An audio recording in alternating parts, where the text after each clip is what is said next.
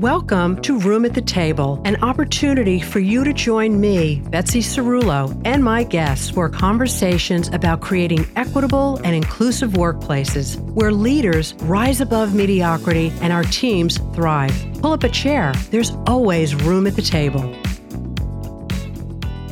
Welcome to another meaningful conversation on Room at the Table. I am Betsy Cerulo, your host, and welcome to my guests today from Chase Brexton Healthcare, Sam McClure, Executive Director of the Center for LGBTQ Health Equity, and Aya Shuman, Executive Director of the Institute for Equity, Diversity, and Inclusion. Both inspiring women are passionate about ensuring that excellent healthcare and opportunities are available to all people. Their intentional actions work to remove the barriers that we still face in underserved communities and diversity in general. They are champions for inclusion. Today, we're talking about equity. What does it mean, and why equity is paramount in everything we do? So pull up a chair, enjoy your favorite beverage, and let's get started. Welcome, my friends. Great to be here. Thanks so much for having us. Yeah, I am just really appreciative that you were able to make time. I know you both are so busy in the world of change and healthcare and equity. So I'm hoping that today for our listeners in talking about equity and just having a really rich conversation, that we can, help to educate people who sometimes maybe don't understand the full scope of equity, or those of us that think, well, you know what, I have everything I need and I'm good to go. Because I think many of us who are in places of influence and just generally have a voice have a responsibility to take care of other people as well. So I want to talk about the simplest question. What is equity? How would you answer? I'd first say it's not a simple question at all, but doesn't mean it's not the right place to start. Would you prefer to start in a different place? No. I just think the more we talk about it, the more its simplicity falls away. And we realize how complex inequity is, right? And so if you're in the pursuit of equity, there's an inherent unwinding of existing inequities. And I think once one starts to dig into that, complexity is really part of the conversation too. So I really just wanted to throw that in there. So, yeah. I work together at Chase Brexton, and I think we both have really different and valuable perspectives. I'll throw in something. It doesn't exactly answer the question, but I think it's in the lane of the question that really says a lot about what we're doing at Chase Brexton.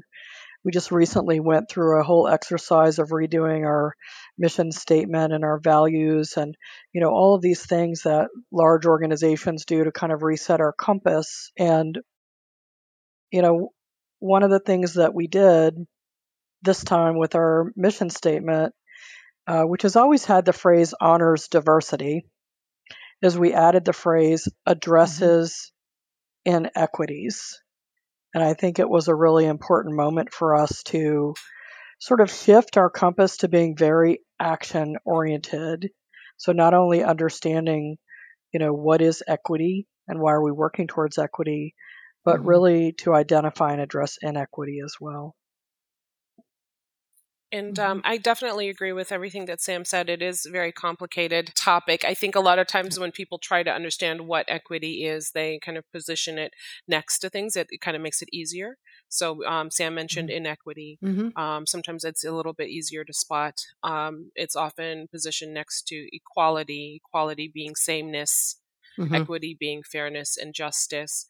So I define it as giving everyone what they need in order to achieve similar outcomes. It won't be the same outcomes, but similar outcomes. What is needed in order to get everyone to somewhat equal footing? And that will be a unique approach and unique needs based off of the individuals in question, because we all have, we're all dynamic. So many things have contributed to our experiences. So it's a way to kind of level the playing field, but it is distinguished from equality, which again is, you know, offering similar things, which may not, mm-hmm. may or may not be applicable. Right.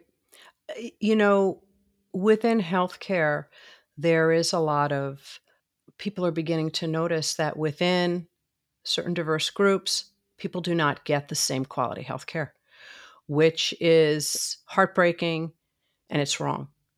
And would either one of you like to speak to that, what you see as the ways to shift that? And I know that it's certainly not an easy thing to do. It is a process, endless process. I'd say a conversation like this is one of many steps in the right direction. I would also say the fact that you didn't use the phrase health disparity gave me hope. Health disparity is such a go-to phrase. And when I first got to Chase Brexton, you know, Betsy, you and I go way back long before my tenure here. And you know that healthcare is not really my background. I'm thrilled to be in healthcare. This is a dream opportunity for me. And, you know, one of my early questions was, gosh, we're talking about health disparities constantly. And I wanted to really kind of break down what does that mean exactly. And it, you know, what I finally got to is it just means difference. It just means difference. And really, we use that phrase health disparity more than we should. And more often we should point to an inequity, because if you see a disparity, a difference in health outcomes, mm-hmm. there is almost no doubt that there's an inequity sitting behind that. So the disparity is the outcome. And sometimes, you know, researchers and thought leaders and folks, we get to talking in our lingo about social determinants of health or health disparities or all these kind of phrases that we get used to using. And really, you know, there's inequities behind anything that we read as a health disparity. To me, that's kind of where I like start thinking about it is, you know, once we've measured this different outcome or health disparity, getting to the inequities, understanding the why. Yeah, mm-hmm. yeah. I think that it's really important when you kind of get stuck with a lot of these phrases and you use them and they're overused. And there's some comfort there because, you know, most people in the field of public health have some awareness of what you're talking about. But if you don't dive deeper into what each of the phrases mean, then it can be a barrier to actually completing the work, to actually doing meaningful work. I think to answer your question, let's take the maternal mortality crisis as it pertains to Black women. Working in the federal government, this was something that mm-hmm. a lot of us were concerned about. There are barriers along the way in political administrations. There's barriers along the way in terms of organizational structures. I think it starts with an acknowledgement that this is actually happening. It also starts with compassion. Mm-hmm. You have to not only be aware, but you have to feel that charge to do something about it. And in a lot of organizations and institutions, that starts with leadership awareness. You need a leader or multiple leaders, ideally, to advocate for it. Otherwise, initiatives will fall flat. Mm-hmm. So I think those things are key. When you talk about that deeper dive, is there a point that you both see where, you know, people can begin to make the initial inquiries, ask initial questions, but is there a theme or a point that when you start doing that deeper dive where the discomfort begins? Yes, definitely. It's a good barometer for when you've kind of approached the cusp of change. It's potential mm-hmm. when you've hit that, because if you don't hit that, then you're just maintaining the status quo a lot of times. So we often say this. Sam and I have had conversations about this, and we talk about this at Chase Brexton as well. That we don't shy away from discomfort because we understand that it could be transformative. In leadership in general, there are many times that we do have to have that discomfort, and I know for myself, and you know, Sam, having known you for many years too. When you do get to that place of discomfort, it's there's a lot of growth there. And I know for myself, in learning a lot more about the inequities in healthcare, there's that pang that happens inside of me, you know, my heart, or if I'm somewhere and I'm witness to it. I know that, and I say this, I've said this a couple times on different podcasts, that if we do nothing or say nothing, that is doing something, that's allowing it. And I'd like to know from your perspective, you know, there's the leadership perspective, but let's say just any listener who's wanting to know more, what's a small thing that any individual can do when they hear, see about the inequity? What do you think that what steps someone can take?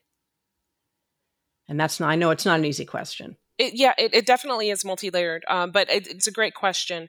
I love what you just said about inaction being in action. I love what you said. In his book, How to Be an Anti-Racist, Dr. Ibram Kendi says the opposite of being a racist isn't not racist, it's anti-racist, which is very action-based. It's action-driven activity. So I think... in order to be authentic, I think that we all need to do a deep dive into the biases that we hold. We have to look within and explore, you know, various perceptions that we have about individuals and groups, our upbringing, where things came from. You can ask for people to do it on an ad hoc basis, but if you're not willing to, again, do that deep dive where you look within and you say, hey, well, how does this show up for me? What are my triggers? Then I just don't see it being sustained, any one given action being sustained in the long term. So I think that's a good place to start. Yeah, that's well said. My brain went to like, well, what's the context? You know, what's the context of someone hearing something? Because I think it makes a really big difference. I mean, if you're sitting with someone and they're talking about their own experience and something that they have a barrier between them and good healthcare outcomes to stay in the lane of healthcare, you know, just learning to listen differently is a really big step, especially if it's an area where, you know, maybe one hasn't had their own experience. I'm never surprised when people talk about struggling with healthcare because I've felt my own struggles with healthcare during my lifetime for a variety of reasons. And I know when I got to Chase Brexton and started working in the Center for LGBTQ Health Equity, I really started listening to patient experience. I found out that being informed by my own experience is not enough. To be a champion for not only all people under that LGBTQIA+ umbrella, but all people, people who, you know, they have different citizenship status. Maybe they're not living in their nation of origin. English might not be their first language. Maybe they're experiencing an invisible disability that is really hindering their ability to navigate their healthcare. You know, whatever exact thing it is, you know, the lens of my own experience is just not going to be enough. So to really hear and listen with compassion and just dismiss your natural tendency to judge and categorize, and then, you know, to get to what Aya's talking about, like when you get that twinge of discomfort, what's it really about? What's activating this emotional response in you? Is it because you've heard something unimaginable to you? Or is it something else? I know for me, as I've gone through my career working in diversity, inclusion, and equity work, in a variety of different areas. I know a common pain point for me was hearing something that made me realize many things I'd been taught were completely, wildly incorrect. mm-hmm. right? So that can be a moment of discomfort when you realize that your perception of the history of something mm-hmm. is wildly inaccurate yeah. because it was fed to you by a system that is, you know, innately not inclusive in its narratives. Mm-hmm. And, you know, just taking a minute and you're listening to, you know, deploy your curiosity and your compassion. Why do I have this feeling? Where's that coming from? What's going on for the person who's trusting you and making themselves vulnerable to you?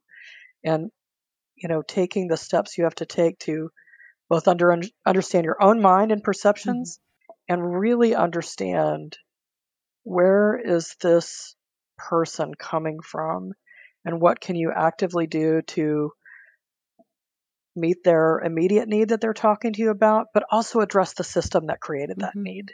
Mm-hmm.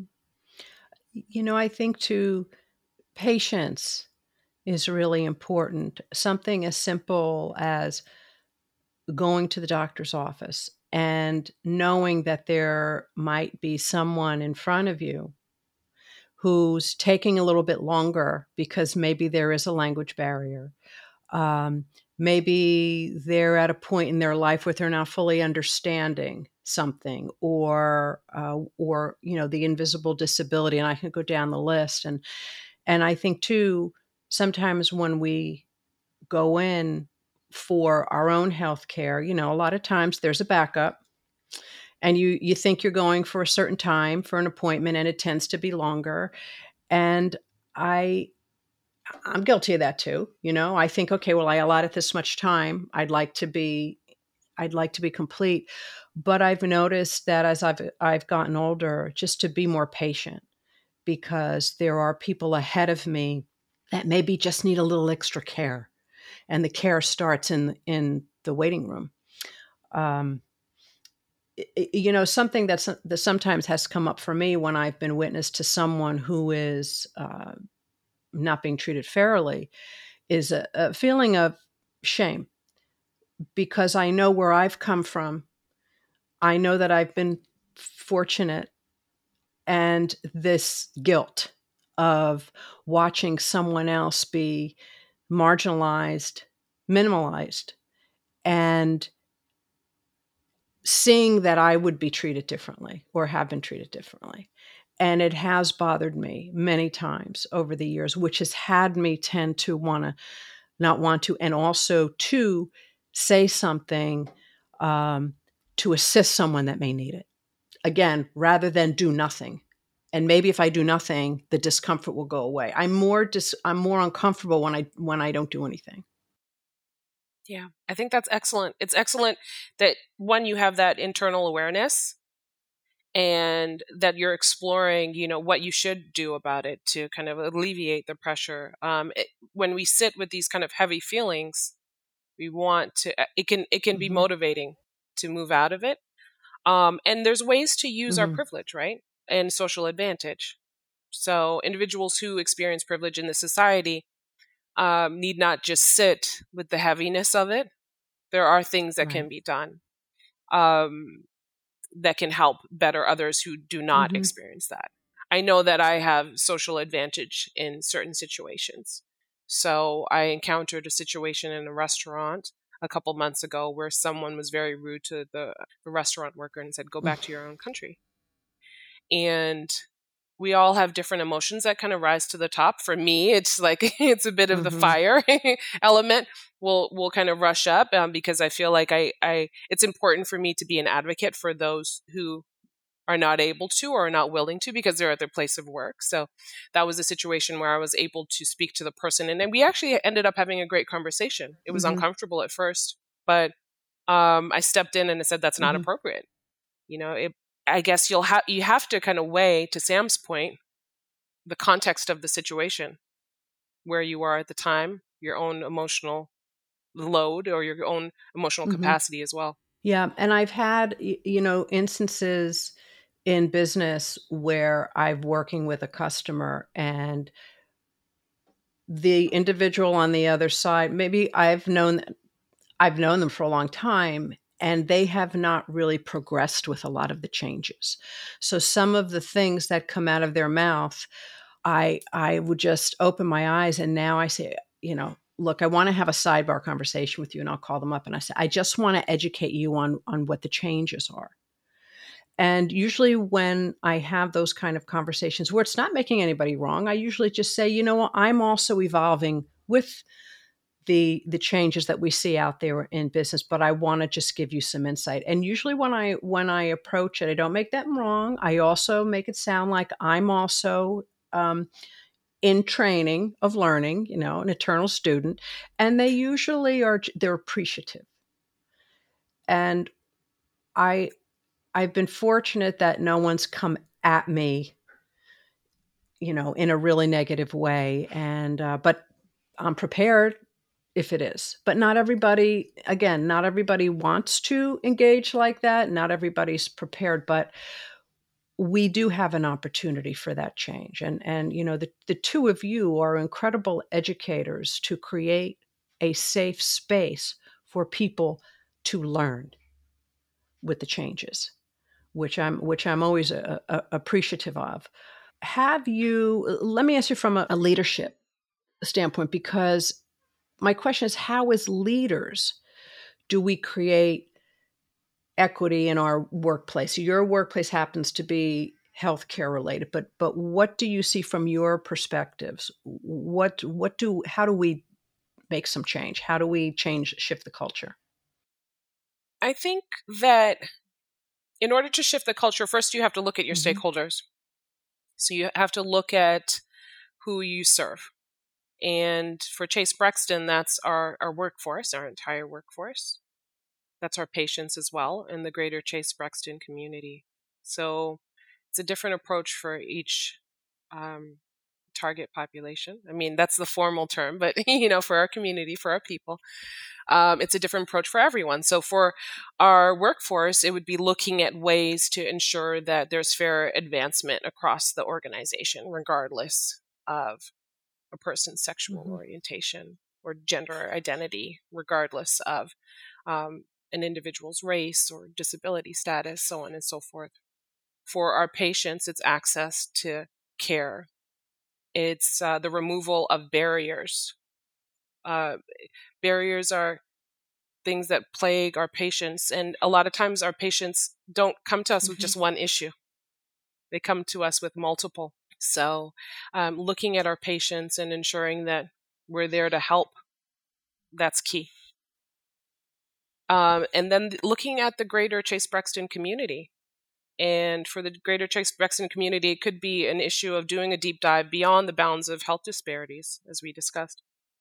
What are the issues that plague our communities? For Baltimore, it's a high number of, or high prevalence of HIV. It's individuals who are food insecure.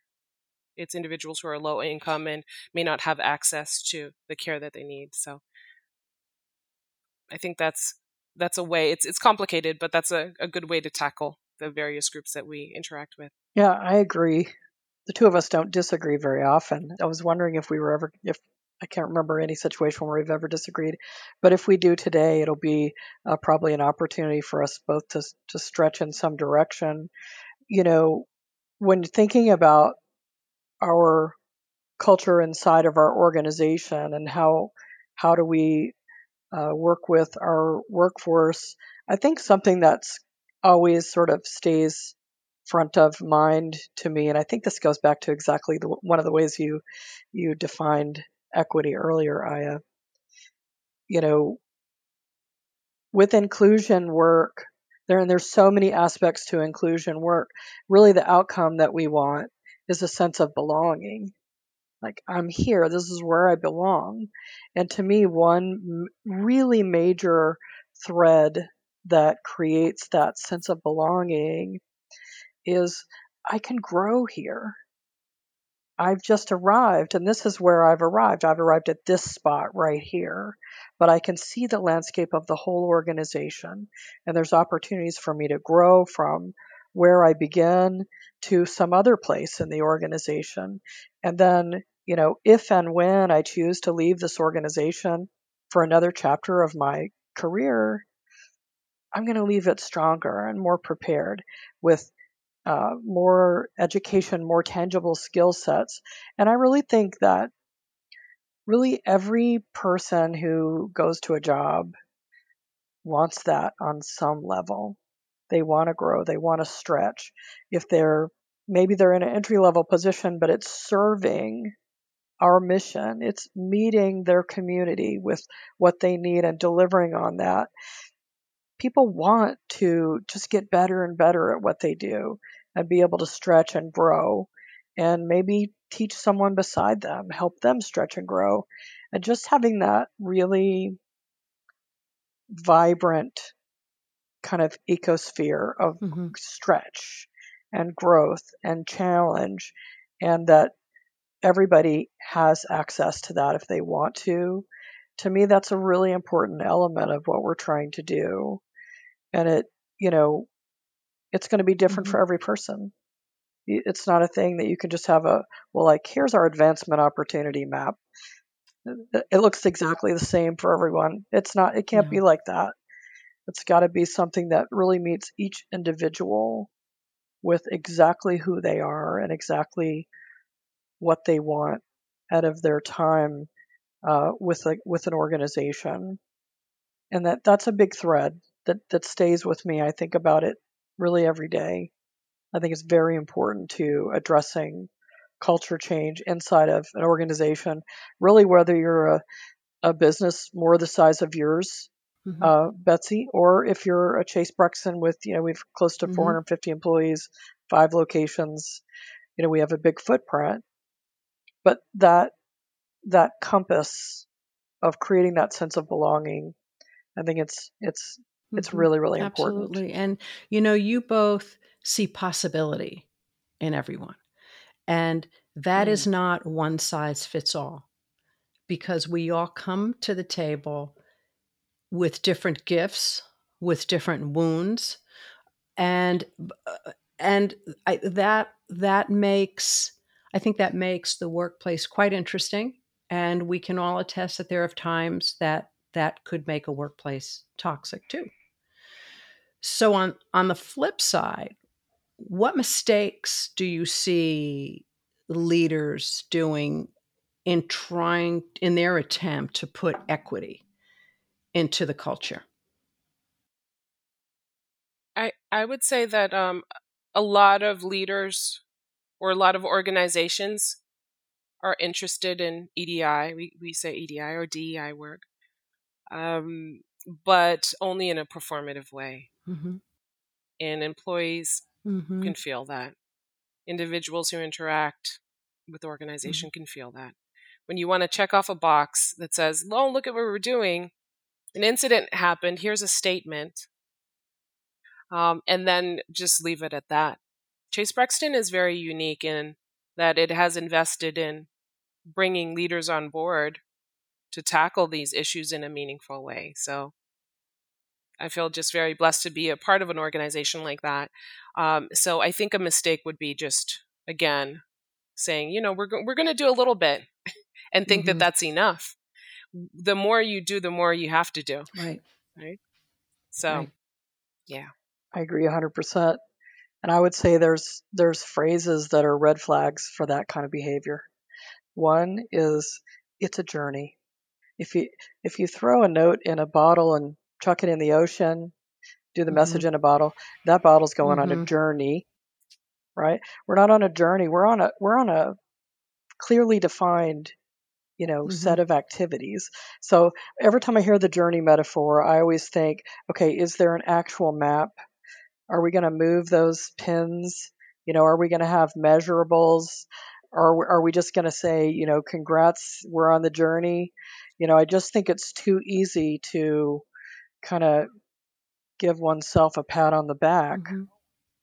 Oh, now we're doing it. We're doing it without constantly going back to exactly what are we doing and how are we measuring it? And how are we holding our whole organization accountable for whatever their responsibilities are in that? You can't do that if you treat it like something kind of squishy, like a journey.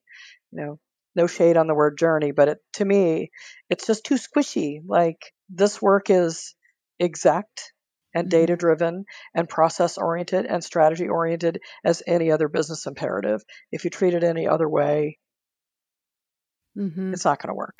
You know, we don't typically arrive. We're constantly moving.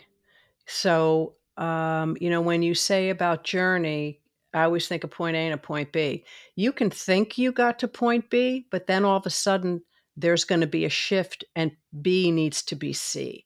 And that's just because people are on that ship, if you will. And everyone has relatively different needs, certain pieces of what a workplace does. You know, it's just different for people. And I think when we have this notion of it's defined, I think that's where people get in trouble. A perfect example is through COVID. I thought I knew some things, and then most things that I thought I knew had to be put aside because you just had to move quickly and intentionally to make sure people were served. I think it's great to have a plan. And I think that it's great to also, to your point, ensure that you're flexible. Mm-hmm. As you learn best practices and you learn things along the way, are you willing to pivot? Or do you stay stuck because you invested a lot of time in the plan on the front end? Yeah, so you have to learn along the way and realize that this is a ever-growing field. And even when we think we've got it, we don't always got it. Even with lived experience and things like that, we all like to say that we're experts in this, and we have. We maybe we are. We've devoted a lot of time to it, but again, it's not a static thing. It's ever evolving. So yeah, I think I'm glad both of you said exactly what you just said. You know, and I think you know my point about treating it like any other business imperative, it really points to that, because, you know, no one's surprised if you have a strategy for, you know, new client acquisition or some other imperative, and, you know, 60 days into your strategy, you make a few adjustments. That's very natural kind of business strategy thing. And I think when you're really treating inclusion in that same way, and you've got something to measure, you see the measurements aren't showing you know, the data isn't showing you what you thought it would, you know, understanding that you can make an adjustment and that all the leaders that work with you will support that. I think that's really important strategically, that it's not just this, we're not just checking the boxes, you know, that's compliance actually. To me, that's compliance oriented. But if we're change oriented, then it's alive and it's organic. And it will be shifting just like any other business challenge that we have. And sometimes we make mistakes. I mean, I can certainly say that as a leader. Sometimes we make mistakes. And when we're accountable, if we have made an error, people tend to respect that. And we're all willing to dive back in and, okay, let's throw away that plan. Let's recreate and start from scratch. Because it's authentic too. When you're your true self and you're vulnerable, and a lot of times people appreciate that rather than when you only show the polish. It doesn't feel real. Folks can't necessarily connect with that as well. So absolutely, I do think it's important to acknowledge mistakes openly. Yeah, agreed. 100%. So as we bring this this conversation to a close, I'd like to ask you both: is there or what would you recommend when it comes to equity, wherever that equity is? What could be a small step or a small change that anyone can perhaps look at it differently to be moving in the right direction towards the healthy change? I think that a lot of times individuals think that certain things are in the past. You know, a lot of times folks think, you know, well, slavery was generations ago. They don't really factor in the cross-generational effect of slavery, of poverty, not having citizenship, or, of various immigration statuses. So I think that knowing the history and understanding the root causes of some of the issues and being open so that it's not a matter of, well, other populations, they're just not working hard enough. That narrative is very toxic and troubling. So I think that it's important for all of us, whether we're people of color, whether we're allies to people of color, whether we support individuals who are low income, or we are low income ourselves, we must educate ourselves. We must learn more about the issues that either plague us or plague our communities to get a better sense of why folks are where they are. And with education comes understanding. It's an elementary step, but at the same time, it can lead to that deep dive that we discussed and be very complicated. But once they've done that, then they can proceed with more authority. Because if anyone then questions, and they can say, well, no, this is still very, very relevant today. I love that one. And it's always powerful to be in the room when that's being addressed as well, because it's like some people are already thinking about being more evolved in that respect and others are not. And it can be, it goes back to Betsy's comment about that discomfort that's going to be in the room when people are confronting their long view of history. I was trying to think of a small thing and I couldn't think of a small thing, so I'm going to give you a big thing because that's just how it is. I think we have to be really, really cognizant, mindful, and focused on essential public policy changes, especially when it comes to data collection.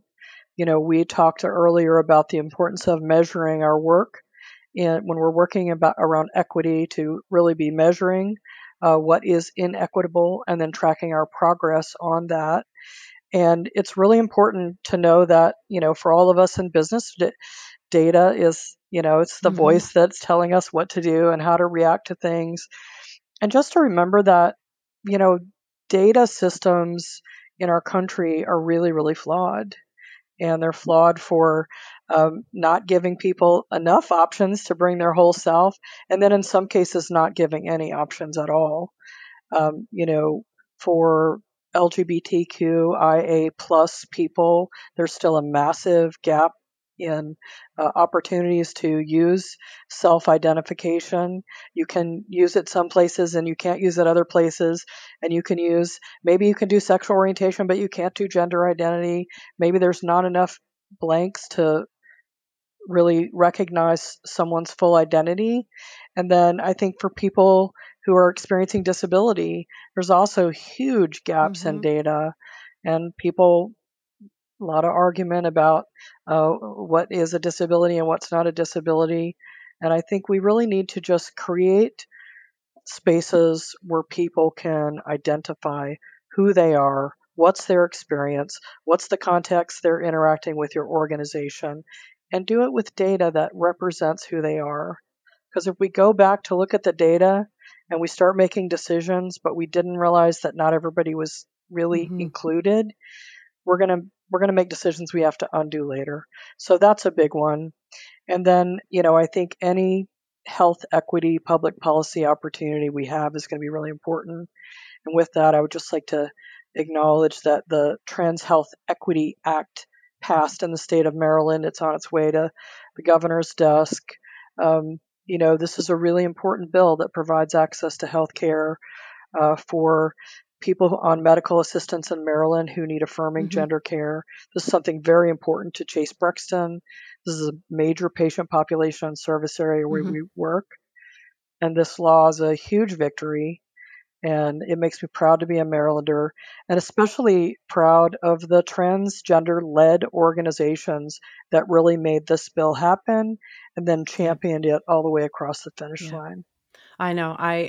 I'm so impressed by the initiatives that we see in the legislation in Maryland. And what my hope is that we continue to be, ahead of everyone else, and people will maybe pay attention and learn from us.